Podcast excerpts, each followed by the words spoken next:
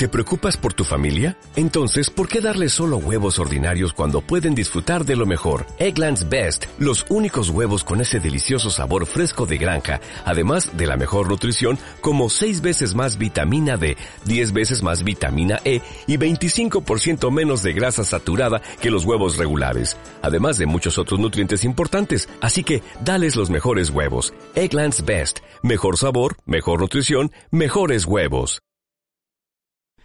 Bay Hill, escenario mítico del PGA Tour, torneo muy importante, el Arnold Palmer Invitational. Tenemos también el PGA y, ojo, hoy le vamos a dedicar mucho tiempo a la Copa del Rey y a la Copa de la Reina. Yo diría los dos majors del golf amateur en España. Dale, Corti. Saludos cordiales, gentes del golf. La espera ha terminado. Llega el momento de... Bola provisional. No son las flechas la culpa del indio, que no son las flechas la culpa del indio. Si hay viento, si llueve, no influye en el swing, no importa si es marzo, noviembre o abril. La culpa del indio, la culpa del indio, la culpa del indio, la culpa del indio. Hola, ¿qué tal? Muy buenas a todos. Eh, David Durán, ¿qué tal? ¿Cómo estamos? Bien, bien, bien. Pues a semana un poquito de transición, ¿no? Sí. Eh, sí, sí, nos sí. ponemos la, con la boina puesta, ¿eh? ¿eh? Lo explico, lo explico rápidamente. Si te ponen... Sí, hombre, porque no tenemos a ningún españolito, no tenemos a ningún Exacto. españolito en, en, en Bay Hill, ¿no? Que es un, un escenario donde siempre apetece, ¿no? Pues, pues tener también el foco puesto ahí, ¿no? Claro, Pero es un bueno, gran torneo. cosas- O sea, el torneo es, es espectacular, pero es verdad que nos falta ese aliciente, que, oye, que, que es, que es cierto y, y absolutamente natural, ¿no? Exacto. Bueno, y ahora ya nos quitamos la boina y, y en efecto, ¿no? En efecto, es un, un, uno de esos campos que, que siempre gusta mucho, bueno, pues eh, observar, ¿no? Y contemplar, pues, por ejemplo, la retransmisión Sí. y, y luego un torneazo, ¿no? Ahí, ahí están los que están, ¿no? O sea, ahí no hay ningún Vein- tipo, ningún género de duda. ¿no? Claro, 29 top 50 del mundo y 3 top 10. Ala, ala, toma. Y tres top ten, además de que, bueno, está Rory McIlroy de Chambó. Y, y yo siempre digo lo mismo, torneo en el que está Bryson de Chambó ya muy, muy aburrido no va a ser, porque algo siempre va a dejar y lo comentaremos, además, lo que, lo que va a dejar, lo que va a intentar esta, esta semana y que ya, ya ha, ha dejado claro su, su intención en, en redes sociales, ¿no? Lo ha, lo ha contado el propio eh, Bryson de Chambó y, y va a ser, va a ser curioso. Eh, pero como te decía, Y, yo iría un paso más allá, Sí. Alejandro. Torneo en el torneo que hay, torneo en el que está Rory McIlroy. Madre mía, cómo está jugando. Sí. La cantidad de semanas que está jugando este año, ¿verdad? Es cierto. Eh, es, es, es realmente impresionante y por eso sigo pensando que estamos cada vez más cerca, ¿no? Del, del, del bombazo, ¿no? Va, el bombazo. A ver. el de la victoria, bombazo, vamos, de la victoria, básicamente, Exactamente, ¿no? exactamente. Ujú. Un Sí. Una victoria en la carrera de Rory no es un bombazo, pero sí, estamos más cerca de, de ese momento, ¿no? Porque porque va, es que va a saco, ¿no? Va a está saco buscando, y- lo está buscando. Obviamente lo está buscando y él siente que tiene que, que tiene que, que buscar en, el- en la competición eso que le falta, ¿no? Para, para volver a ganar, para volver a, pues eso, a, a- donde, a donde todo el mundo espera, que tiene que estar eh, McIlroy, ¿no? Que es peleando por el número uno del mundo y peleando prácticamente cada semana por ganar torneos. Exactamente, exactamente. es, eh, así es. Mira, pa- para hacer simplemente una idea, Sí. está, está jugando su sexto torneo, o séptimo, ¿no? Incluso, no, sexto, sexto torneo de la temporada. A estas alturas, normalmente él solía llevar tres, como mucho cuatro, ¿no? O sea, casi está medio doblando, ¿no? Que respecto a otras temporadas. Pero bueno, él ya lo había avisado, ¿no? Y como contamos en Tengolf en su día, ¿no? Que, que quería coger mucha carrerilla y, practicar mucho, digamos, entre comillas, ¿no? En, la competición. Además, aparte, eh, David, eh, yo creo que ya con hablando de este tipo de jugador, ¿no? Como McIlroy, como bueno, como los grandes, eh, ellos ya lo tienen todo muy muy puesto en, en las grandes citas, ¿no? En el Master de Augusta, en el de Player, seguramente, ¿no? Que se disputa la, la semana que viene, lo- los grandes, ¿no? US Open, PGA, y todo esto es como un proceso, ¿no? Para intentar llegar de la mejor manera posible ahí, ¿no? Sí, y luego si, si estamos hablando de Rory McIlroy, que es lo que estamos haciendo, pues el máster que te voy a contar, ¿no? Es el Claro. torneo, es el mayor que le falta y él no vamos a decir obsesión, eh, de hecho él lucha sí. contra eso, porque pero pero sí, efectivamente, o sea, todo este principio de temporada es para llegar mm, eh, muy, muy, muy rodado, con, con, con, la piel muy, muy, muy fina a, a la Augusta Nacional para eh, eso, pues, está diseñado de esta manera, ¿no? Él, él, necesita estar en su cenit, en su culmen, o llamámoslo como nos dé la gana, uh -huh. esa semana, ¿no? Y, y ha visto que, que, de esta manera quizá pueda hacerlo, ¿no? Uh -huh. eh, desde luego no es lo que él solía hacer, ha cambiado la estrategia y, y, vamos a ver, después de un año muy raro, también hay que decirlo, 2020, ¿no? Eh, es normal. John Rand también está compitiendo sí, un poquito más, ¿no? Todos en general, Así todos que, en general. Sí, en, sí. general todos. Hasta Adam Scott está jugando al golf. incluso, incluso. está sacando tiempo para, para ir a torneos y, y, y, jugar, y jugar al golf. El señor Adam Scott, que es sin duda el calendario más reducido del, del mundo, ¿no? Él, él, y el de Jason Day, que por cierto también ha cogido la costumbre de jugar bastantes torneos para lo que, para lo que solía ser habitual. Pero bueno, de, de, ya le decimos, ¿eh? que todo eso del Arnold Palmer Invitation vamos a hablar un poquito más adelante porque hoy queremos abrir eh, con la Copa del Rey y con la Copa de la Reina, con dos torneos que quizá muchas veces pasan desapercibidos porque, hombre, son del calendario amateur, ¿no? Obviamente, y no, no, no, no, no reúne ahí a todas las figuras que vemos en televisión todos los días, pero son los jugadores de futuro, son los que vamos a ver dentro de unos años eh, compitiendo y estamos hablando de los grandes de, del, del golf amateur, los torneos grandes eh, amateurs en España. Eh, vamos a hablar, por supuesto, David, con el que más sabe de todo esto, con el que se, lo, se, tiene la lección perfectamente bien aprendida y lo cuenta de maravilla en la trastienda de la fábrica de Ten Golf, que no es otro que Adolfo Juan Luna. Adolfo, ¿qué tal? ¿Dónde te pillamos? Imagino que en cualquier, en algún punto eh, del Real eh, Club del Prat, eh, siguiendo el torneo, siguiendo todo lo que está ocurriendo, organizando, preparando para que todo esté a punto. ¿Dónde estás ahora mismo? ¿Qué tal, Alex? David, ¿cómo estáis? Pues mira, estoy ahora mismo justo, tenemos aquí un mini break, prácticamente está, va a acabar el primer partido de la mañana dentro de 30 minutos así, y a las doce y media empieza a salir el turno de tarde, así que ahora ultimando los detalles para el turno de tarde. Y es que Adolfo, eh, Adolfo Juan Luna, como decíamos antes, está en eh, la Copa del Rey que se está celebrando en el Prat, en Cataluña, en Barcelona. Eh, decíamos antes, eh, Adolfo, que eh, la Copa del Rey viene a ser como el grande amateur de, de España. Sí, sí, probablemente, sepamos, seguro. Es el grande y luego también es uno de los grandes torneos de Europa. Vienen los mejores, vienen los mejores. Este año sí que es verdad que al final lo comentábamos la semana pasada, creo que era, se nos han caído mucho británico, uh -huh. que en el último momento no han podido venir, también algún francés que iba a venir en coche y no ha podido. En fin, hemos tenido ahí imprevistos de última hora que esperábamos por el, por el COVID y el feel es un poquito peor, vamos uh -huh. a ser claros, este año. Uh -huh. Tenemos 89 jugadores, eh, a última hora, el martes a las 11 de la mañana, convocamos una reunión para intentar cubrir plazas con los que estuviesen aquí de lista de espera y por eso resultados un poquito más altos que otros años. Uh -huh.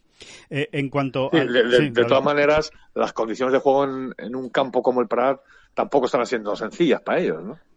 No, el Prat ya sabéis, eh, campo muy exigente, campo largo, grines, grines endiablados. Es que lo pasan fatal aquí los amateurs y eso que las banderas, no os voy a engañar, están facilonas, están facilonas. Se ha adelantado Hoy, por ejemplo, cuatro tis, el 6 uh -huh. está jugando 20 metros más corto, el par 3 que es larguísimo, el hoyo 13 también está adelantado, hoy ha adelantado también el tee del 17, en fin, hemos intentado facilitar un poquito dentro de lo que podemos eh, el recorrido, pero bueno, da muchos problemas. Para quien no lo sepa, Adolfo, hay que decir que los ingleses o la mayoría de los británicos, como tú dices, no han venido precisamente por, por ese protocolo de COVID que tienen en el Reino Unido de que a la vuelta de un país como España tendrían que hacer cuarentena en, en, en un hotel, ¿no? En, en, sus casas, con lo cual eh, no podrían volver directamente a sus casas, es un gasto añadido, todo esto para, para un amateur, pues evidentemente casi le convierte en inviable poder jugar un torneo como este, que 100% sí o sí siempre lo jugaría. Sí, eso es. Siempre tenemos 15, 20 británicos que son top, o sea, que están entre los 30, 40, 50 mejores de, del ranking mundial. Uh -huh. Y este año, pues la verdad que se nota mucho, han hecho un esfuerzo, han estado ahí aguantando hasta última hora, pero ya la semana pasada, el viernes, entre sobre todo el sábado y el domingo, recibí, recibimos muchos correos que oye, que lamentándolo mucho, que, que, tenían que darse de baja, claro. Uh -huh. Y en cuanto a nombres propios, eh, ¿en, ¿en quiénes nos tenemos que fijar esta semana, Adolfo? ¿Por ese ranking mundial o por estado de forma en el que vengan? ¿Quiénes crees tú que, sabiendo que aquí nadie tiene una bolita de cristal, eh, pero eh, quiénes deberían ser los favoritos esta, esta semana para ganar la Copa del Rey? Pues mira, eh, no nos vamos a engañar, sobre todo los españoles. Eh, han empezado muy bien. Eh, Ballester viene como el gran favorito, obviamente, ganador del año pasado, ranking mundial de bajísimos, está de los mejores del ranking mundial contra, con Müller. Ayer empezó Ballester con una vuelta de par, Müller ha empezado con menos uno, Luis Masabeu, que vuelve a estar en otra Copa del Rey ahí haciéndolo muy bien, hizo menos dos ayer. Eh, bueno, nombres que, que, por supuesto hay que fijarse y que, y que seguramente van a estar ahí arriba. Un corte, por ejemplo, ayer, eh, hablando de la dificultad del campo, que ya estaba prácticamente, estaba en más tres, no entraban todos los de más tres, pero, pero había algunos que ya entraban, ya está, acabo de mirar ahora y está ya el más cuatro, ya entrarían varios jugadores y nos queda todo el día, o sea que haceros una idea. Oye, eh, eh, Adolfo, ¿te acuerdas o podrías eh, enumerar algunos ganadores, pasados ganadores de, de, de, este torneo hombre, para que la gente también se haga una idea, ¿no? De, qué tipo de jugador ha ganado aquí en sus años mozos, en sus años de, amateur. No sé si, si, tienes ahora presente una relación más o menos, no sé cómo andas de memoria. Bueno, eh, de memoria lo he repasado varias veces, pero bueno, la ha ganado Sergio. Este torneo la ha ganado Sergio García, la ha ganado para empezar, para empezar. Que no es poco, sí. Sí, o sea, que tenemos españoles que muy buenos que la han ganado. Eh, por ejemplo, tengo aquí a Martín Lafeber, que está con los holandeses. y nada más llegar a la oficina, lo primero que hizo fue irse a ver el trofeo, a ver dónde estaba su chapita. otro, grande del, del, Tour, claro. Un clásico. Eh, Darren Clark ha ganado este torneo, me recuerdo ahora también. eh, en fin, es un torneazo. Danny Willett, ¿no? Danny Willett. Danny Willett ha ganado, sí. Danny Willett jugó la final con, con Jordi García Pinto, ¿puede ser? Eh, puede ser, sí, la jugó con un español, desde luego, pero ahora mismo no, no, recuerdo si fue Jordi García Pinto, pero sí, también la ha ganado Román Langasc en los últimos, en los sí, últimos sí, años. Román Langasc la ganó en el Real de Sevilla, luego la ganó también Scott Gregory, o sea, dos ganadores de British Amateur, fin, mucho jugón. Hombre, ahí, ya hemos citado algunos ganadores de grandes, ¿eh? eh que, han ganado, sí, sí, sí, cuidado, ¿eh? Así, a bote pronto, ¿eh? Y sin tener la lista por delante, ya, ya hemos soltado algunos nombres gordos, ¿eh, David? A lo, tonto, a lo tonto habéis reunido ya cuatro grandes ahí, el de Darren Clark, los dos de Chema y el de Sergio. Y, y Danny Wheeler, o sea... Y, y Danny Wheeler, mucho, mucho máster, mucho máster. ¿eh? Mucho, máster de Augusta, sí, es curioso. Olazábal es el único español que lo ha ganado dos veces, ¿verdad, Adolfo? Sí, eso es. Ajá, a ver, y, ahí tiene... ojo, que este año le tenemos ahí que podría emularle. Sí, sí, eh, desde luego. Hay que, hay que recordar que, bueno, José Le Ballester es uno de los mejores amateurs de, de España y, por supuesto, de, del ranking mundial que está, pues, aguardando, ¿no? Para, para pegar ese salto también a, a Estados Unidos, ¿no? A otro, otro que se nos va a la Universidad de Arizona State, ¿no, Adolfo? Sí, otro San Devil, otro que, que nos roban allí en Arizona. no, que en, el buen, en el buen sentido, que les hacen grandes jugadores también.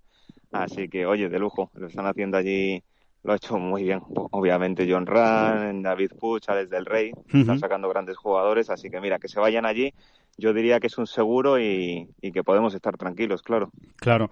Eh, una, una última cosa de respecto a tu Copa del Rey, digamos, ahí en el, en el Prat. Recuérdanos cómo es el formato. Empezó ayer el, el torneo, empezó ayer la, la Copa del Rey. Eh, hay una fase eh, Stroke Play, otra Match Play. ¿Cómo, ¿Cómo va exactamente? Cuéntanos. Sí, eso es. Mira, tenemos 89 jugadores. Eh, ronda de ayer, empezamos ayer, tenemos hoy otra ronda Stroke Play, es decir, dos rondas Stroke Play y después de cuando acabe hoy la jornada van a pasar los 32 mejores. En caso de empate en el puesto 32 no hay playoff, obviamente, porque no daría tiempo por, por luz. Entonces lo que se hace es que se desempata por últimos 18 hoyos.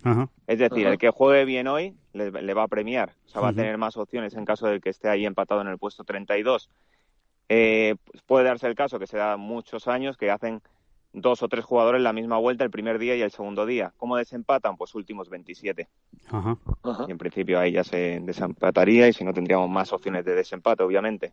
Pero bueno, ese es un poco el formato y luego ya mañana, eh, pues nada, empieza la ronda de, de match, eh, partido por la mañana a las ocho y media, si ganas a la, a la una por la tarde y así hasta que, hasta que nos quedemos con dos. El domingo que se juega 36 hoyos. Como le gusta a David Durán. Las finales a 36 hoyos. Sí, bueno, la verdad es que la verdad es que mm, de alguna manera eso se ha quedado un poco antiguo, pero sí, a mí me gusta así y, está bien que se mantengan que se mantengan ese tipo de, tradiciones, vamos a decir, vamos a decirlo así. Sí, sí, sin ninguna Mucho más bonito, a mí me encanta. Desde luego, una final a 36 la viste mucho y, y es que es muy bonito, es que el British Amateur se hace así, muchos torneos, torneos grandes hacen a 36 y, ya está. Yo soy un clásico y, me encanta esto.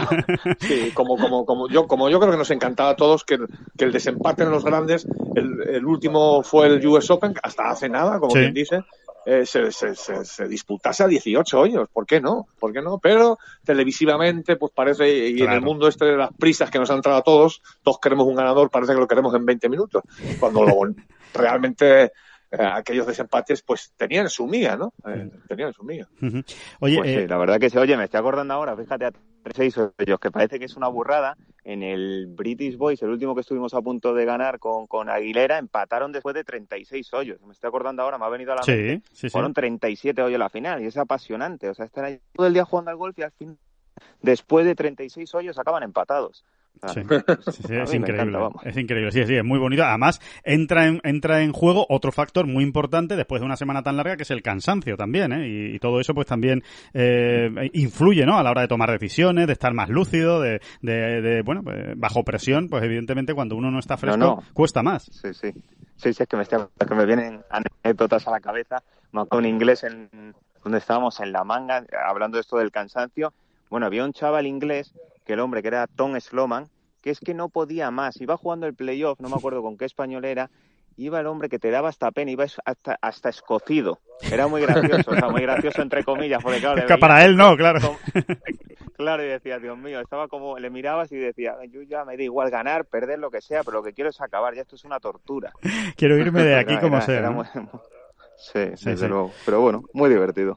Claro, eh, una, una, un, un detalle. El, hemos hablado precisamente de, de, bueno, de los Sun Devils, ¿no? De José Le Ballester, que va a ir allí. Eh, hay que recordar la noticia, eh, Adolfo, de que ha sido elegido eh, para el equipo de la Palmer Cup eh, David Puch, eh, lo cual, pues desde luego... Sí, lo he visto esta mañana. Sí, uh -huh. Menuda alegría. Menuda alegría, sí. A, a, ver, absolutamente esperado, pero bueno, oye, que se confirme y que se confirme tan pronto, pues desde luego es una, es una gran noticia para David Puch y una, y una, y una demostración de lo bien que lo, que lo está haciendo. Eh, para, para, para comentarlo todo, hay que decir que la Copa de la Reina es exactamente igual de importante, pero en, en, en chicas, en femenino, ¿no, Adolfo? Sí, exactamente igual, nada, mismo formato, todo lo mismo y, y bueno, vamos a ver qué tal las españolas, a ver si nos da una alegría, porque el año pasado estuvimos también, lo hicieron muy bien, estuvimos a punto de hacer doblete. Sí. Ganó Ballester y las chicas estuvieron ahí, vamos, eh, Cayetana, creo que es la que estuvo sí. a punto de, de levantar la copa, eh, al final fue una francesa Así que sí, vamos a ver, ojalá, sí. ojalá este, que tengamos. Este año ha empezado muy bien Rocío Tejedo, que ha empezado con menos sí. uno el, el, primer día. Pero es verdad que, que en este tipo de torneos, eh, Adolfo, eh, la, la, fase stroke play tampoco es muy importante, ¿no? Al final aquí lo, lo, la clave es meterte y una vez te metas en el match play, eh, tratar de sacar tu mejor juego. ¿no? Sí, son como dos torneos diferentes. Sí que es verdad que que bueno, que dice mucho de cómo está jugando. Fíjate, el año pasado Ballester ganó la ronda Stroke, que ganó de principio a fin, que es una cosa rarísima, ¿eh? Sí. Porque los años anteriores, eh, en el Saler, en la Manga, ganó el que, el que pasó en el puesto 32. O sea que para que os hagáis una idea, que al final pasan en el puesto 32, empiezas otro otro torneo, podríamos decir, y, y bueno, y llegas ahí hasta la final. Pasa muchísimas veces eso. Claro. Oye, que es una presión también. El que gana la ronda es es un... Es como el enemigo a batir, pues, ¿no? Es el enemigo a batir Sí, y, eso es. Y, y, darme un segundito, un segundito. Sí, sí, sí. Y tiene, y tiene más presión. y media empiezan a salir por la tarde. Ahí tienen el, el, Sí, doce y media, ¿vale? El, el directo Pero, del, perdonad, del, torneo. sí. Nada, nada, en absoluto. Estás ahí haciendo tu, tu trabajo y informando de las salidas, ¿no? Eh, intuyo, ¿no? Sí, estaba chequeando con, con la persona aquí responsable del Prat que me estaba comentando que, que a Cora arrancábamos por la tarde. Uh -huh, muy bien. Pues, eh, pues nada, Adolfo, que no te interrumpimos más, que sigas ahí con, con tu trabajo en esa Copa del Rey, que tiene mucho mérito, que este año ha sido realmente muy complicado organizar precisamente por todo este tema de, del, del COVID-19 y, y, nada, y que, que, haya mucha suerte y como dice el clásico, que gane el mejor el, el domingo. Pues sí, también os tengo que decir que un comentario gener generalizado es que la gente está muy agradecida, ¿eh? sobre todo extranjeros, están muy, nos vienen a la oficina, oye, muchísimas gracias por hacer el torneo, está la gente deseando jugar. Uh -huh y bueno, creo que, que, hay que poner todos de nuestra parte y empezar a sacar el calendario, porque al final se necesita esto y los chavales lo necesitan. Claro, llevan mucho tiempo sin Así competir. ¿eh? Es que, es que Sí, hay, hay muy sí. pocas competiciones a lo largo del año, pocas competiciones de este nivel, digamos, ¿no? Del máximo nivel. Sí. Y esto es importante para que prueben también dónde está su, dónde está su juego. Pues eh, es. nada, lo dicho, Adolfo, que muchísimas gracias por estar con nosotros aquí en esta bola provisional y, y adelante, que salga muy bien la semana. Nada, a vosotros, un abrazo fuerte, ¿vale? Cuidaros. Un abrazo, Adolfo. David, lo decía Adolfo, ¿no? Y, y yo creo que hay que, que hay que destacarlo, ¿no? El, el esfuerzo también para organizar este, esta competición, eh, que viene gente de todos lados, ¿no? Aunque los británicos hayan caído, pero al final eh, te vienen de todos los países y, y, oye, hay un protocolo estricto que hay que seguir, unas medidas que, que están, que han impuesto en el, en el Prat, que está saliendo todo bien, ¿no? Nos, nos decía también Adolfo antes que no ha habido ningún positivo eh, en los test que se han hecho. En definitiva, que cuando se hacen las cosas bien también hay que, hay que destacarlo, ¿eh? Hombre, por favor. Claro que sí, chapó, chapó para la, la Federación Española, eh, porque es que no es tan sencillo, ¿eh? hay que ponerse, Claro. hay que ponerse en la piel de, ¿eh? que es que un- lo decimos siempre, ¿no? El, el, el pedazo eh, de circo que es Puf. un torneo de golf, ¿no? Sí, sí. Es, es verdaderamente imponente, ¿no? Todo lo que arrastra, ¿no? Claro, en los Y bueno, profesionales. pues y esto es encima con el añadido, David, de que, de que no, no puedes cerrar un hotel, ¿sabes? Para los, para los amateurs, porque aquí cada uno pues se busca la vida como puede y el que tiene un Claro. amigo en Barcelona, pues va a casa del amigo. Claro, tú no le puedes obligar a un amateur a que, a que se gaste 200 euros por noche, ¿no? Como sí puede ocurrir en un torneo profesional, ¿no? Sí. Pero aún así, pues a- esto ha traído unos gastos que con los que no se cuenta habitualmente. ¿no? Claro. Todas esas pruebas que se están haciendo y demás, todas las pruebas médicas eh, y el cuidado que se está poniendo, es, es así. Pero eh, eso, ¿no? Que con tiempo y con una buena planificación se pueden hacer muy bien las cosas y ahí está la prueba, ¿no? Esperemos que acabe todo fenomenal, eh, que no surja, que no aparezca ningún, Ningún positivo. Mm, que es casi lo importante, ¿no? totalmente. Y, y bueno, y ya está, pues este año en, en la Copa del Rey, ¿no? El, el torneo masculino. Bueno, pues no tenemos británicos, efectivamente. Estaba viendo, ahora, repasando ahora y había- efectivamente solo hay un inglés, por ejemplo, ¿no? Sí, sí, jugando. Eh, pero bueno, pues es, es lo que hay, ¿no? Es lo que hay. Eh, es, que, es que seguimos en tiempos mm, en tiempos terribles, ¿no? Sí, sí, sí, sí, sí, pero hay que, hay que tirar para adelante. Les iremos contando ¿eh? durante toda esta semana en Ten Golf eh, pues la evolución tanto de la Copa del Rey como de la Copa de la Reina. Por supuesto, en Ten Golf también en los resultados en directo tendrán, tienen acceso a, a esa clasificación en vivo de, de los dos torneos. Eh, hemos dicho que el masculino, hablábamos con Adolfo, se juega en el Prat, el femenino, que creo que no lo hemos dicho, se juega en el Real Club Sevilla Golf, que también está, eh, obviamente, como siempre, eh, siendo un test muy exigente para, para las chicas. Eh, de hecho, ayer solo tres jugadoras bajo par y en menos uno era el liderato que estaba compartido por Rocío Tejedo. Así que vamos a ver qué, qué sucede y... Que, que, por cierto, Alejandro, Sí. eh, eh, con la proximidad que nos da todavía el torneo en, en The Concession, ¿no? El, el último Sí. campeonato del mundo y el recuerdo vivo que tenemos todavía de esos greens, ¿no? Uno de los grandes protagonistas de la semana. Bueno, pues que los greens del Prat no, no se quedan mucho más allá, ¿eh? De los de- Totalmente, de no, al revés, En, al revés. en cuanto a lo movidos que son, las escapatorias esas eh, vertiginosas que dan eso, que dan Miedo. que te ponen los pelitos de los, los pelitos de punta muchas veces simplemente con, con contemplarlas.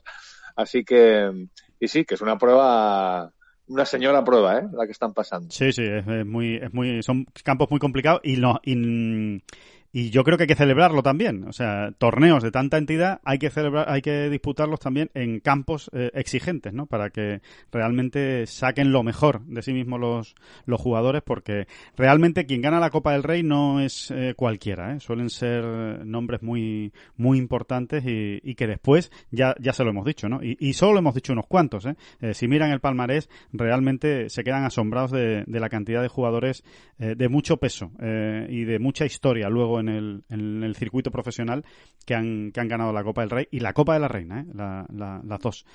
Eh, hecho, hecha esta información ¿no? de, todo, de todos estos dos torneos importantes, pasamos al mundo profesional. Eh, vamos a hablar de, del Arnold Palmer Invitational. Ya les hemos dado una, unas pequeñas píldoras al principio, ¿no? Con, con esa participación de Rory McIlroy. Eh, yo, yo quería preguntarte, David, eh, porque hay un cierto debate, eh, vamos, eh, es, es, una, es una gracia, eh, más que otra cosa, pero eh, no sé si has tenido oportunidad de ver el, el vídeo de Bryson de Chambó. Sí, sí, sí, sí, sí claro. Pues, eh, ¿tú crees que lo va a intentar? ¿Tú crees que va a intentar cazar ese, ese hoyo 6, ese par 5 de, de Bay Hill de 555 yardas de uno desde el tee? yo creo que en este sentido, este jugador engaña muy poquito. ¿eh? Él ha dicho, él ha dicho que si ve la oportunidad, es decir, que las condiciones le son favorables, claro, o sea, si lo que va a tener es un viento en contra más o menos potente. Sí, como el que tuvo eh, ayer, ¿no? Como el que tuvo ayer, por ejemplo. Como el que tuvo ayer, ¿no? Claro. Pues, pues tonto no es, tonto no es. Tampoco se trata de ir tirando bolas al agua así y, de, y de ir regalando golpes y ir regalando golpes, ¿no? Pero, pero si él llega allí y hay una brisita curiosa un poquito a favor o incluso algo de calma chicha, Todo el mundo eh, al suelo. yo creo, ¿eh? Todo el mundo al suelo. yo creo que sí que lo va a intentar, porque es que de Chambó realmente prácticamente todo lo que ha ido diciendo lo ha ido cumpliendo, ¿no?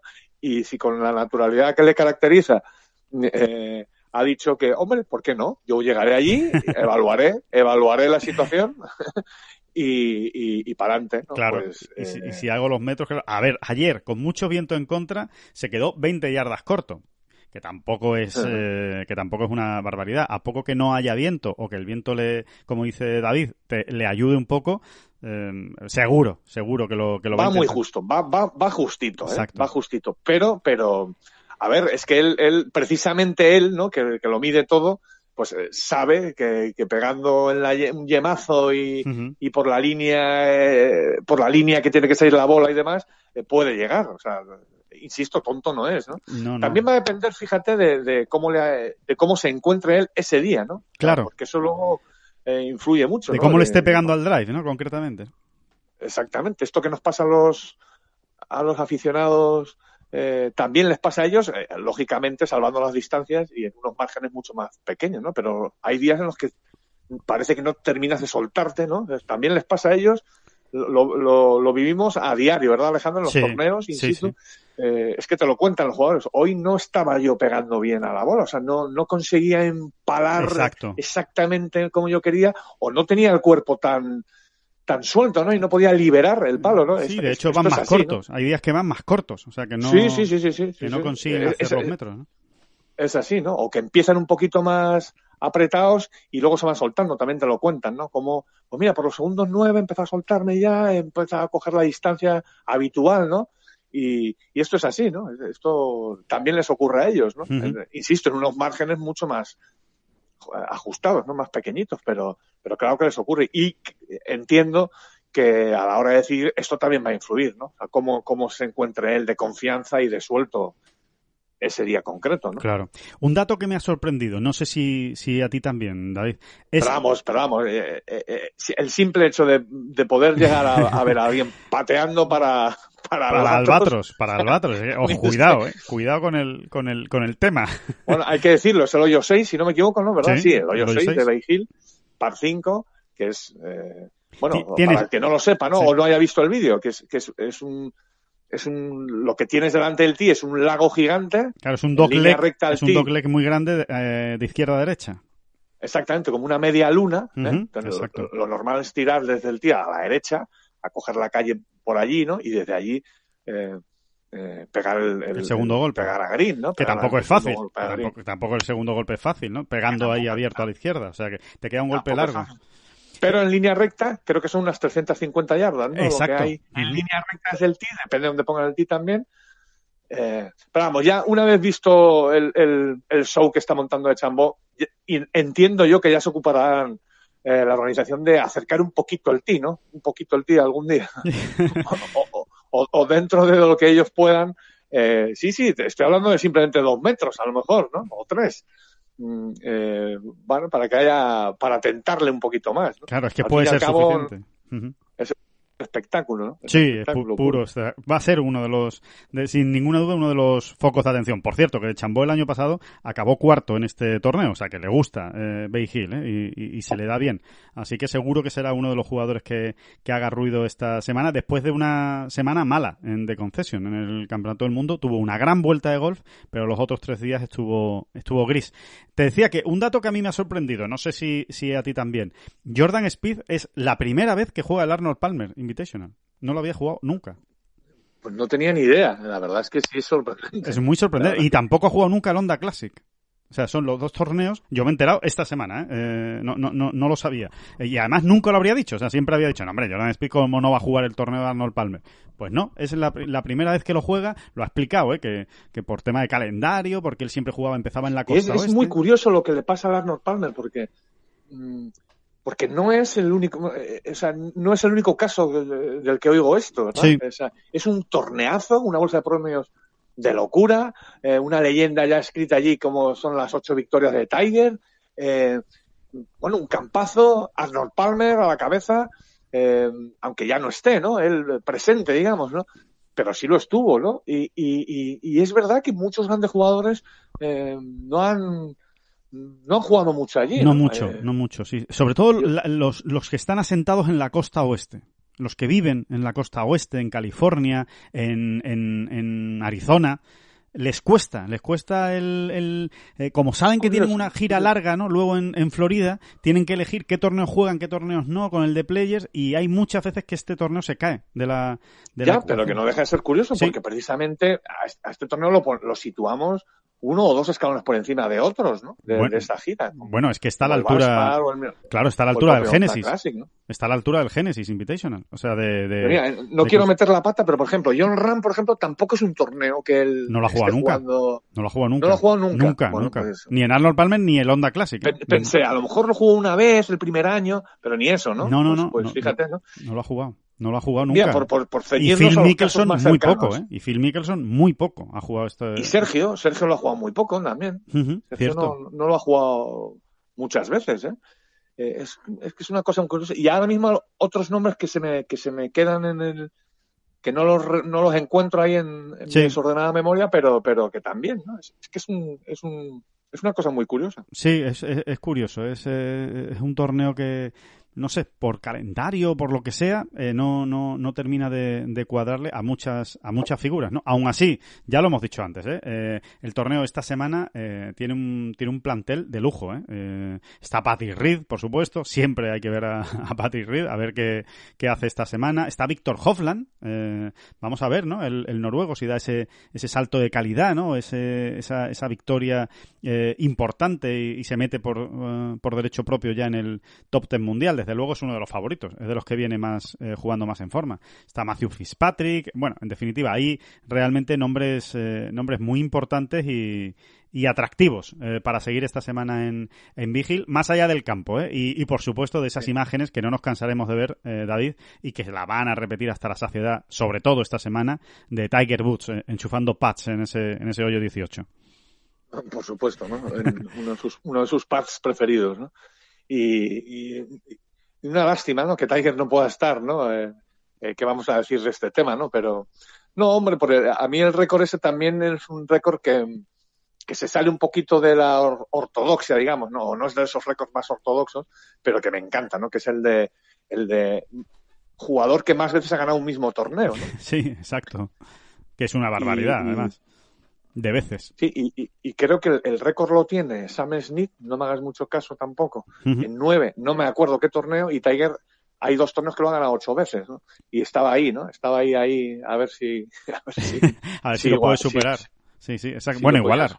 Claro, exactamente. Ahora mismo igualar, ¿no? Porque tiene ocho, ocho en Bay Hill y, ocho del o, no sé si, Sam Smith, si todos tienen ocho y, y, lo que tenía que hacer Tiger era superar el récord, o sea, ponerse eh, o sea, deshacer ese desempate, ¿no? Puede ser, puede ser, sí, sí, sí, sí, puede ser. Bueno, hay uno que no lo va a poder hacer ya, ¿no? Que es el, el Bryston Invitational, porque, claro, ese torneo ya no se, ya no se celebra, ¿no? Que es el otro que, que ha ganado en ocho ocasiones eh, Tiger, ¿no?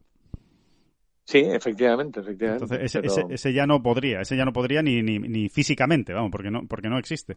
Pero eh, Bay Hill sí, además Bay Hill va a seguir, va a seguir durante muchos años, a ver si, si alguna vez, eh, alguna vez lo podemos volver a ver. Ya, ya que ha salido el nombre de Tiger, David, eh, creo que hay que destacar en este podcast, eh, seguro que muchos de nuestros oyentes lo habrán leído ya ¿eh? en, en Ten Golf, eh, pero creo que merece la pena echarle un repaso a esos números que sacabas en tu blog, eh, David, de eh, absolutamente impresionantes, ¿no? Muchas preguntas se están haciendo alrededor de Tiger, pero hay una pregunta que tiene que ver con, con un dato que, que sacabas esta semana eh, que tiene una respuesta muy clara, ¿no? Es, es impresionante. Recuerda los datos porque yo creo que, que merecen la pena regodearnos eh, en una de esas estadísticas, eh, yo diría galácticas o extraterrestres. ¿no? Bueno, no, esto nace de que realmente en, en, sobre todo en los medios americanos, lógicamente, en la semana de, del último campeonato del mundo, en The Concession, pues se habló de que eh, Sander ya sabemos, de uno de los jugadores más consistentes hoy en día, bueno, sí. pues tenía la oportunidad de igualar un, un récord ya que tenía años de Rory McIlroy, y es que Sander Soffeli llevaba 16 torneos consecutivos del PGA Tour, ¿eh? PGA Tour, ¿eh? porque esto es una estadística muy de PGA Tour, uh -huh. eh, llevaba 16 torneos consecutivos del PGA Tour, eh, quedando entre los, dentro del top 25, entre los 25 primeros. Y dices, bueno, qué manera de retorcer las estadísticas y de buscar. Pero es que es, es, muy curioso porque es que es muy complicado. Si uno piensa en cualquier jugador al que le atribuyamos eh, pues esa, esa, esa cualidad de consistente, ¿no? De granito, como solemos decir, eh, eh, luego te pones a repasar y, y, a lo mejor no llega ni a 10, ¿no? Claro. Ni a nueve. A lo mejor no tiene toda su carrera una racha siquiera de ocho torneos consecutivos quedando entre el top 25. Es muy es difícil. Que, uh -huh. Es que es muy difícil, pero dicho así no parece tan difícil y luego uno se pone a mirar y realmente dice, madre mía, si es que esto es muy, muy complicado. ¿no? Bueno, pues Sander Saufeli tenía la oportunidad de igualar ¿eh? en The Concession uh -huh. la racha aquella de Mark que fue en justo finales de 2013 y todo el año 2014. Sí donde encadenó 17 torneos dentro del top 25. La última mejor racha, digamos, ¿no? La última mejor racha que, que había que hay en el PGA Tour, que son esos 17 seguidos de, de Rory. Sí, bueno, la última mejor racha y la quinta en la historia del PGA Tour. Cuidado. Porque las otras cuatro, las otras cuatro, las cuatro primeras son de Tiger. Qué barbaridad. Y en concreto, y en concreto la más bestia de todas fue una que ocurrió en, en, en, entre agosto de 1999 y agosto de, de 2001, uh -huh. donde eh, encadenó 38 torneos del PGA Tour quedando dentro del top 25. Qué barbaridad. Eh, 38, por si, por, por si, alguien no ha hecho la cuenta así rápido, 38 es más del doble de las que tiene Rory McIlroy. Exacto. No, y, y, y, con una mm, peculiaridad, y es que en realidad son 43, porque en ese tiempo, ¿eh? hasta que rompió la racha en agosto de 2001, quedando el vigésimo noveno, perdón, sí. en el PGA Championship, ya, en ese tiempo, de casualidad. en ese tiempo jugó cinco torneos Hubo cinco torneos del calendario regular sí. del circuito europeo sí, sí. y en todos quedó o los ganó prácticamente o quedaba dentro del top 25. En realidad fueron 43 torneos, que es una auténtica es una barbaridad, ¿no? No sé si no, no, nos, nos, podemos hacer idea. Eh, lo estamos tratando de explicar, ¿no? O de, o de, darle el valor que tiene porque es muchísimo, es que es, que es imposible. Es que dos años, aquí... David, dos años. Dos años de tu vida sin salirte del top 25. Claro, si a eso le añades que de esos 43 torneos ganó 19 y quedó segundo en otros 5, pues te, te vuelves loco. No, te estalla la cabeza. Ahí estalla. Ahí es cuando la cabeza estalla. Cuando, cuando tú le bueno, tratas... y, y, la, y, la, pregunta que escribíamos y que le podemos lanzar también de nuevo ahora a los oyentes de este podcast sí. es, ¿realmente pensamos que esto lo va, lo va a volver a ver alguien alguna vez? Eh, evidentemente, eh, pues mira, es posible, ¿no? Que dentro de un siglo aparezca un zumbao aún mejor que Tiger. ¿Por qué no? ¿Por qué no? no? De hecho, hasta, fíjate, sería normal pensar así, pero yo me quedo con mi, con, con mi impresión sí. eh, de hoy, actual, ahora mismo, yo te diría que es imposible que volvamos a ver nada parecido. Yo estoy de acuerdo contigo. Yo, yo me uno a esa, a esa tesis y también me pondré de rodillas en ascuas incandescentes si, si eso ocurre y diré que me equivoqué.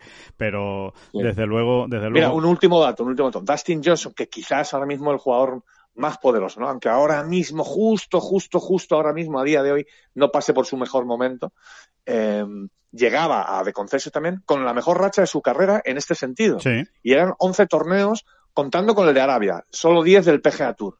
Fíjate lo que estamos hablando. Sí. Y de hecho rompió su racha en The Concession porque no se metió en el top 25. Es que es muy difícil, pero mm. es que te pones a ver a Sergio, por ejemplo, que es un jugador pura consistencia, pura regularidad, ¿no? Y, realmente no consiguen lanzar rachas de más de siete torneos, ¿no? Claro, es que, es, eh. muy difícil, es muy difícil, es que es muy complicado mantener ese ritmo de, de competición, ese nivel, compitiendo cada semana contra otros claro, 150 los individuos. Más consistentes. Fíjate que hemos, las veces que estamos destacando aquí, eh, y en Ten Golf en general, eh, la cantidad absolutamente abrumadora de top ten que está sumando John Ram en su carrera, que lleva que lleva más de la mitad de los torneos jugados en su carrera son top ten. Bueno, pues eh, en, en, esta categoría, ¿no? De los top 25 encadenados, John también se, que, se quedó en 11 en su mejor marca, ¿no? Que es una burrada, ¿no? Pero que, que, son 11, no 38. Sí, sí, sí, sí. Es que, sí, sí, es que es ciencia ficción. O sea, lo, lo, lo de los números de, de Tiger es eh, ciencia ficción que, que, que por cierto, mmm, ya, ya que estamos hablando de números de ciencia ficción, para, para extraterrestres, lo que hizo Niklaus en su, en su día, David, que también, que también le echaste un vistazo a esos números y que eso ya es, no sé, yo, yo no sé cómo catalogarlo la verdad, eh, como una niclausada o algo así, porque es que es, es, brutal. O sea, si, si, si, si 39, o sea, si 43 nos parece una bestialidad, lo que hizo Niklaus en su día, ¿cómo, cómo lo catalogamos? ¿no? Niklaus encadenó 63. Eh, ¿Qué pasa aquí? esta es una de las cosas que siempre echamos un poquito de menos en golf, eh, que es como la reunificación de criterios. ¿Qué ocurre? Eh, Ocurre que Niklaus los consiguió entre el año marzo del 73 y septiembre del 76. Más de tres años sin bajarse el top 25 en Estados Unidos. Em, pero mm, como quiera que el circuito europeo, hay, hay, hay fuentes ¿eh? Que señalan como el momento oficial de la configuración del PGA Tour como actualmente lo entendemos en el año 1975. Sin embargo, luego a la hora de hablar de algunos récords, pues eh, se, van más atrás, ¿no? Es un poco caótico. En ese sentido, el golf realmente tampoco pasa nada, ¿no? Pero eh, a veces lleva... Se echa, se echa de menos que tuviera un poquito más de... de equívocos. De rigor. Sí, por ejemplo, mira, voy a poner un ejemplo muy claro. en realidad, en realidad, eh, por ejemplo, el US Open, el Master de Augusta y el PGA Championship, esos tres grandes, mm, no formaron parte de una manera oficial y efectiva ¿eh? del calendario del European Tour hasta finales de los años 90. No sé si fue en el 99, 98, 99.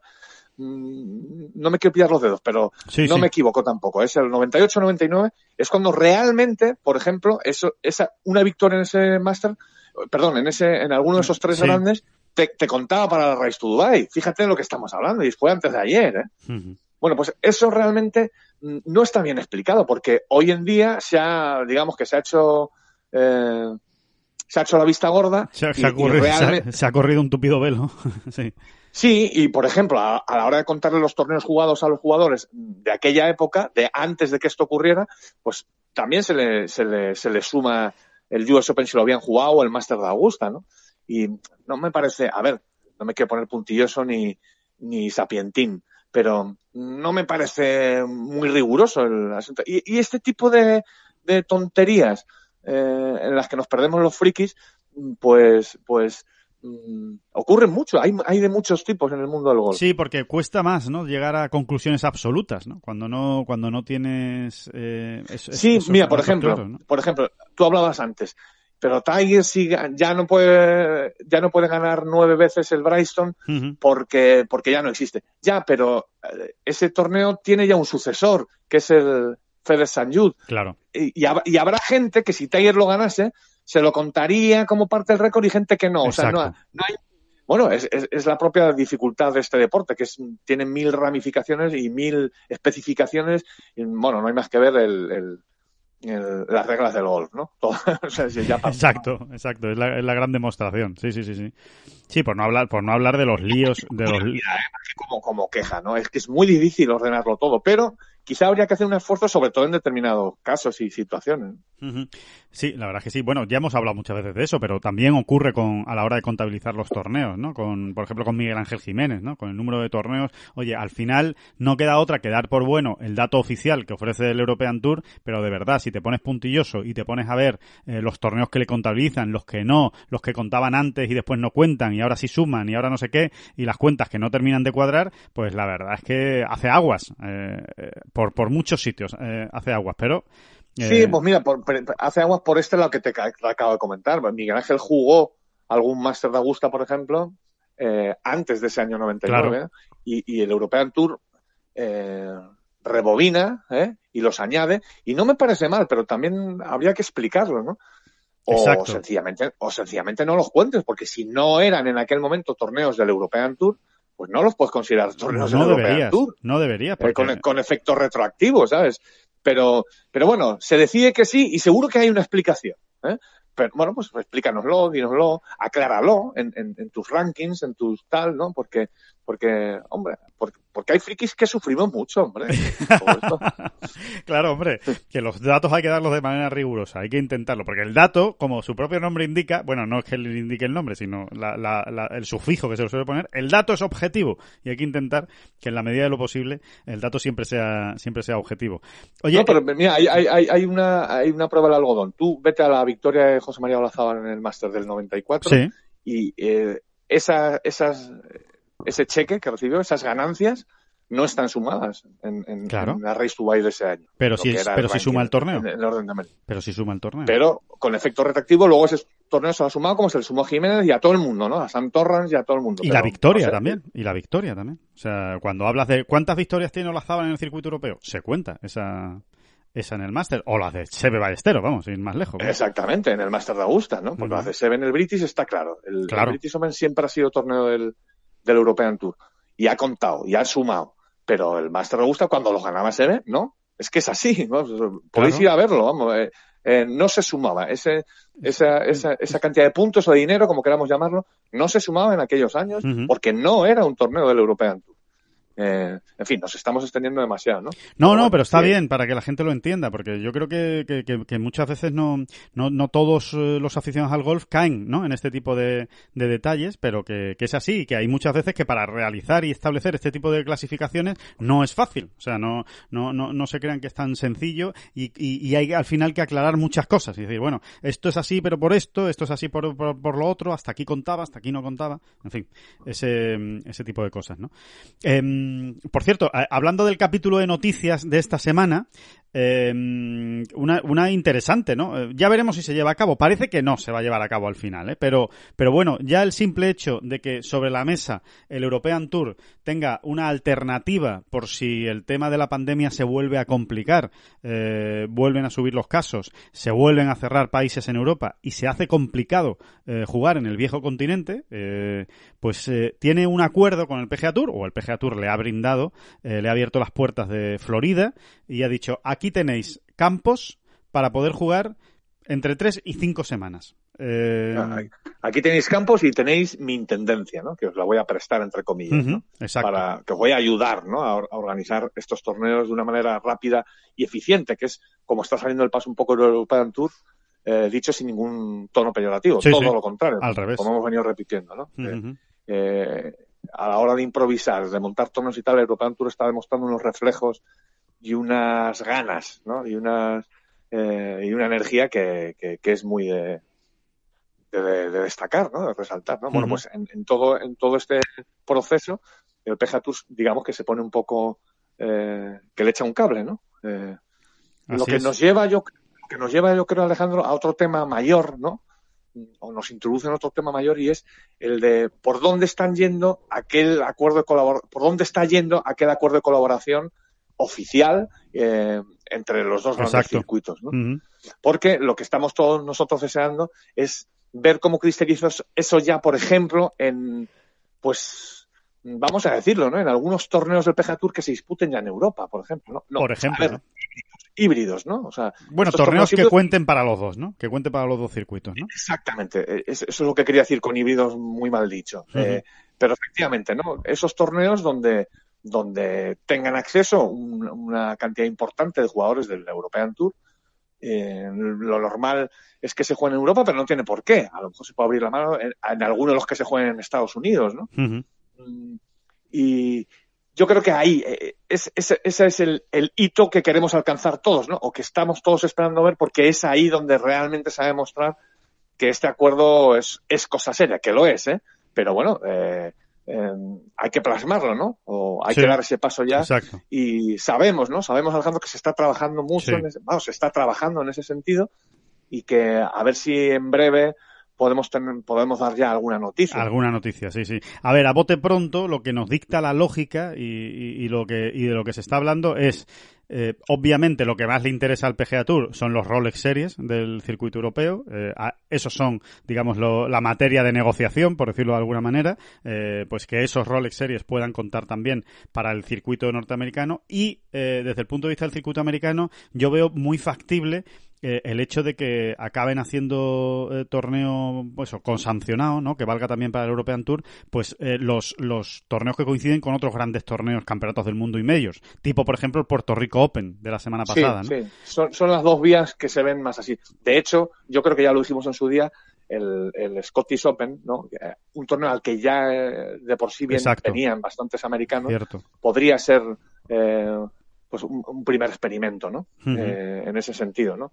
Que realmente el desembarco sea aún mayor de, norteamericanos o de jugadores del PGA Tour y, quizá por ahí empezamos a verlo. No este año, ¿no? No, no, parece. Este, año está, este año está todavía demasiado verde. Y luego, lo, y luego lo que tú dices, ¿no? Algunos de esos torneos, vamos a decir, de segunda fila del PGA Tour, también ahí podría irse experimentando, ¿no? Y por qué no podríamos ver a Jorge Campillo jugando, pues en Puerto Rico. Sí, o el Barracuda, sí. si, le, viene bien. O yo creo que yo creo que siempre son oportunidades muy golosas, ¿eh? Sí. Porque Hombre, es que estamos... tienes la semana y, ojo, y, cuidado, que estamos diciendo torneos de segunda fila, pero que ya los quisiera el European Tour, ¿eh? Tener un Puerto Rico Open en su, en su calendario. Son de segunda fila para el PGA Tour. Pero, pero para un jugador del, del circuito europeo es una oportunidad única única de, poder jugar en el circuito americano y de ganarse la tarjeta ¿eh? de, del, del PGA Tour, lo cual no es, no es ninguna broma. Así que sí, por ahí, por ahí irán los tiros, pero evidentemente todo esto, como explicaba muy bien David, todavía tiene que darse varios giros de tuerca. O sea, se tiene, se tiene que hablar más, se tiene que profundizar más, pero va a ser apasionante también, ¿eh? es una de las de las eh, cuestiones más interesantes de cara al año que viene, al calendario del, del año que viene de, Estados Unidos y de, y de, Europa. Sí, porque mira, hay que pensar que si tú ya tienes los cuatro majors que, cuentan para los dos circuitos, tienes los campeonatos del mundo que cuentan para los dos circuitos, si además añadieses otros cuatro, cinco, seis torneos, ¿no? Eh, eh, distribuidos a lo largo de todo el año, de todo el calendario, eh, estamos hablando ya de, una unión importante, ¿no? Realmente, ¿no? O sea, ya van, casi en paralelo, ¿no? Empiezas a hablar ya de, claro. de, empezamos a hablar ya de, digo, al máximo nivel para esta gente que juega los medios y los campeonatos del mundo, mm, estamos hablando ya de, muchos torneos híbridos, ¿no? Y, yo creo que sí es la manera de, mm, de hacer efectiva realmente esa unión. ¿no? Yo creo que puede ser muy interesante. Sí, sí, y de caminar hacia ese anhelado por muchos eh, calendario mundial, ¿no? en el que realmente pues eh, todos los grandes o, una, la gran mayoría de los grandes jugadores estén siempre en determinadas citas, ¿no? Eh, lo cual pues está, está muy bien, desde el punto de vista del aficionado sobre todo.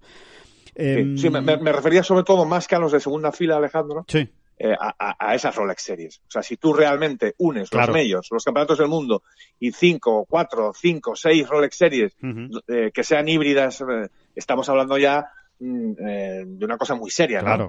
12, 15 torneos.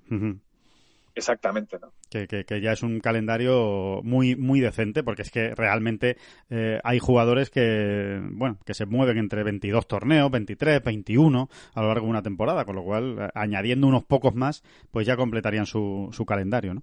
Y es que te cambia absolutamente todo, ¿eh? O sea, las Rolex Series tal como las vemos, las entendemos y las hemos las hemos vivido en estos años que, que, que llevan existiendo, te lo cambia todo. O sea, si tú tienes aquí a 25 jugadores americanos no te estoy hablando ya de los punteros, punteros, punteros, que algún puntero siempre vendrá. Siempre. Pero claro, tú tienes aquí a 25 norteamericanos que están todos metidos dentro del top 100 mundial, es que te cambia el torneo. O sea, le da otro aire, es otra historia. Sí. aparte de que te podrían caer más roles series. Esto es como todo, es la pescadilla que se muerde la cola. Si tú te traes a 25 americanos, pues igual en lugar de cuatro Rolex Series, pues puedes acabar arrancando seis o siete Rolex Series en Europa, porque ya hay... Completamente. Yo creo que ahí das en el clavo. Es que es una de las partes importantes en cuanto los patrocinadores mm, ven que sus, que sus torneos o que los torneos eh, pues cobran eh, importancia, eh, ganan en, en profundidad y todo, pues va a haber más interés por patrocinar esos torneos. Es así, ¿no? Y se les va a poder, poder exigir más en un Por supuesto, según estamos diciendo esto, Alejandro, hay, hay habrá algunos jugadores acordándose de nuestra familia.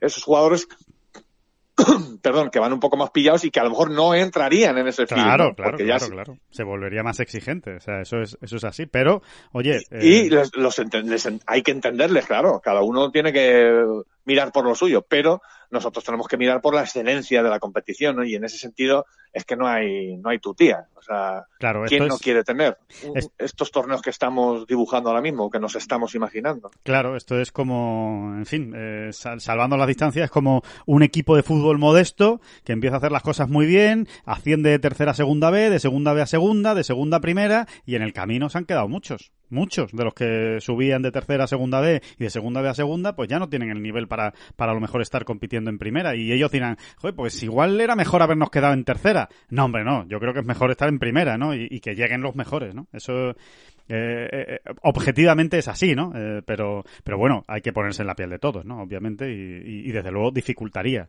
eh, las cosas, pues esa clase media baja, ¿no? Vamos a decir, ¿no? Del, del, del, circuito europeo que tendría más complicado entrar en esos, en esos torneos. Pero bueno, eso, eso es ley de vida y, lo iremos viendo. Y va a ser, va a ser también interesante. Más de uno también se pondrá las pilas, ¿eh, David? Que estas cosas también pasan. Claro, claro, totalmente. Muchos que a lo mejor están relativamente, entre comillas, acomodados, eh, decir, bueno, yo tampoco es que tenga unas grandes ambiciones o, tengo mi limitación. Yo, yo sé que al top 50 mundial no voy a llegar, pero bueno, yo más o menos, eh, haciendo una temporada medio decente, pues me da para estar, para vivir en el circuito europeo. Pues a lo mejor le, sirve también para, para descubrir cosas de su golf que no lo habrían descubierto eh, de no tener esa, esa exigencia. ¿no? Sí, y que es la ley del deporte y la ley de la vida, es que es así, pero sobre todo la ley del deporte. Exacto es eh, el deporte fundamentalmente es eliminación, o sea, es que es así, ya sea en, en un campeonato de regularidad o en un toma y daca, digamos, torneos del CAO o lo que sería match play en golf, es que es así. O sea, eh, selección, pura selección, eso es el deporte. Sí, totalmente. Ojalá se pudiera aplicar más a la eliminatorias, Eliminatorias, el concepto de eliminatorias es por algo, ¿no? Porque se va a eliminar, se va quedando gente en el camino. Exacto. y, generalmente se van quedando los que menos capacidad tienen. Eso es así, o sea, generalmente en el, en el deporte. Rara vez pasa eh, que, que sea de otra manera, ¿no? Por eso, por eso nos enamora tanto el deporte y nos gusta tanto, porque no hay, no hay injusticia. Normalmente, eh, alguna injusticia puede haber, ¿no? Pero normalmente eh, los mejores pues suelen sacar la cabeza, ¿no? Exacto. Es que es así. Suele ser una, una... Sí, son, eh, son cosas objetivas. O sea, yo corro más rápido que tú, ya está, si es que no, no hay más que le, que le vamos a hacer. Ya cuando hay jueces de por medio y árbitros y tal, bueno, eso ya, eso ya es otra, otra película. Pero cuando hablamos del deporte de marcas, digamos, de tal, marcas y demás, eso ahí no hay, no hay trampa ni cartón.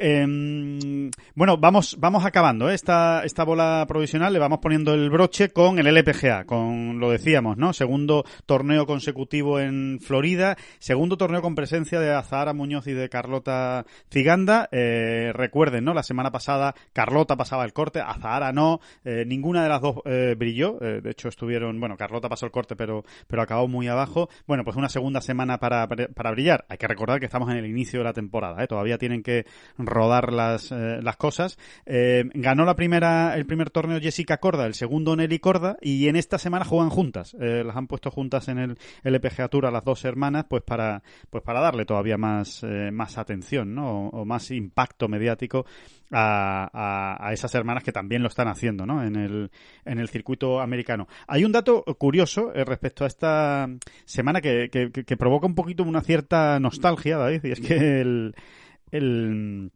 el campo que, acoge este, este, esta semana este torneo, el Golden Ocala, se llama Golden Ocala de, de Florida, eh, acogió en su día, es nuevo esta temporada, el año pasado nada, en 2015 y en 2016 acogió ya dos torneos del, del LPGA Tour, que fueron el, el mm. Coates, ¿no? Coach eh, Championship.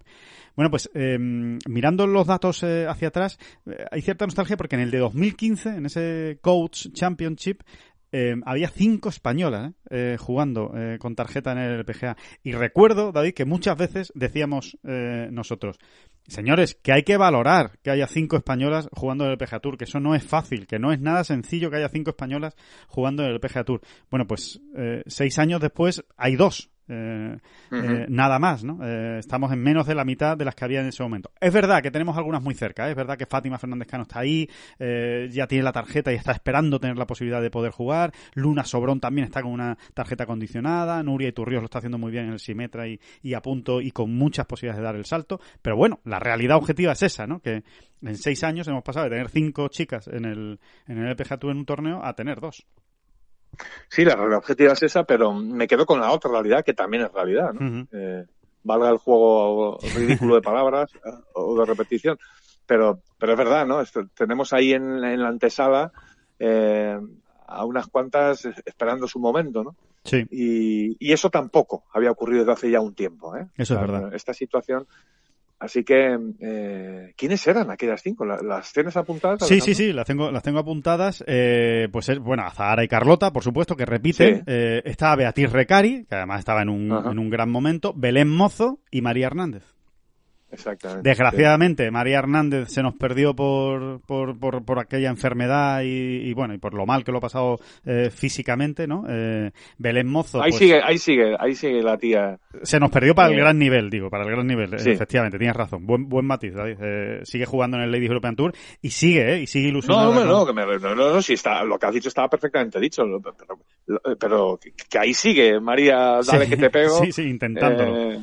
intentando. Percutiendo, ¿no? Para, tratar de recuperar su mejor nivel. Ojalá, eh, ojalá, nos haría mucha ilusión que algún día la Navarra vuelva, vuelva a ganar en el Ladies European Tour, porque recuerden que es campeona en el Ladies European Tour, ya tiene, ya tiene una victoria en sus, en sus inicios. Belén Mozo lo mismo, entre lesiones, eh, baja forma, no ha terminado de, encontrar su, su mejor juego, pues también eh, prácticamente se puede decir que ha dejado el golf, eh, lo tiene en un absoluto segundo, segundo plano, de hecho es la, la, embajadora de la, de la Solheim Cup 2023 y bueno, y Beatriz Recari pues también está ahora mismo precisamente en, una, en un proceso de recuperación largo de una, de una lesión eh, importante y, y, nada, y también la estamos esperando a ver si a ver si vuelve. Pero es verdad, es verdad que podríamos decir, David, que en aquella época esas cinco era el tope que podríamos tener, prácticamente. Es que no había más, es que todo se dio para que esas cinco, que eran muy buenas en su época amateur, pues las cinco llegaron al LPGA Tour, ¿no? Pero no había banquillo, mirabas hacia atrás y no había, no había repuesto. Dice, como el día que se caen estas cinco no va a haber más.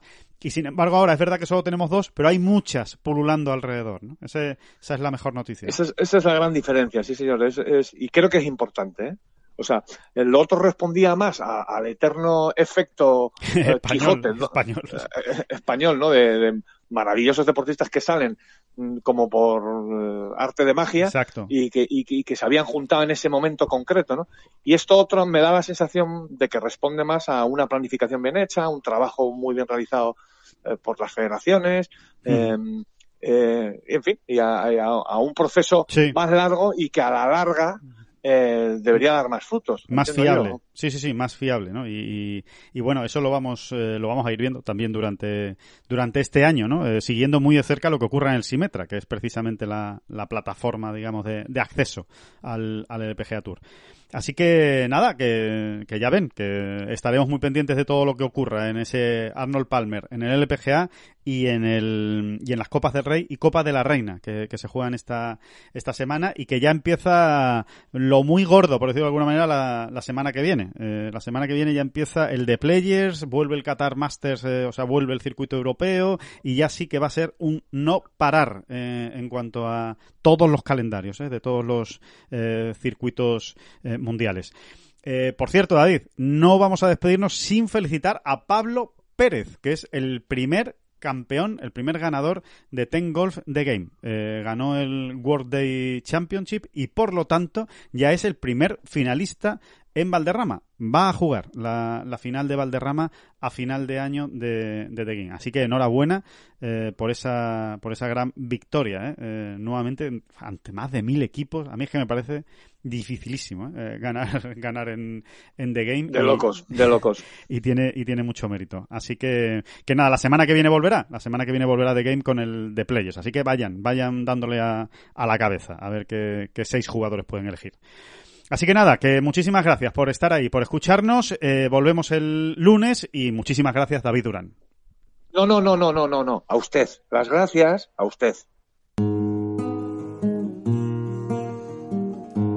Que no son las flechas la culpa del indio, que no son las flechas la culpa del indio. Si hay viento, si llueve, no influye en el swing, no importa si es marzo, noviembre o abril la culpa del indio, la culpa del indio,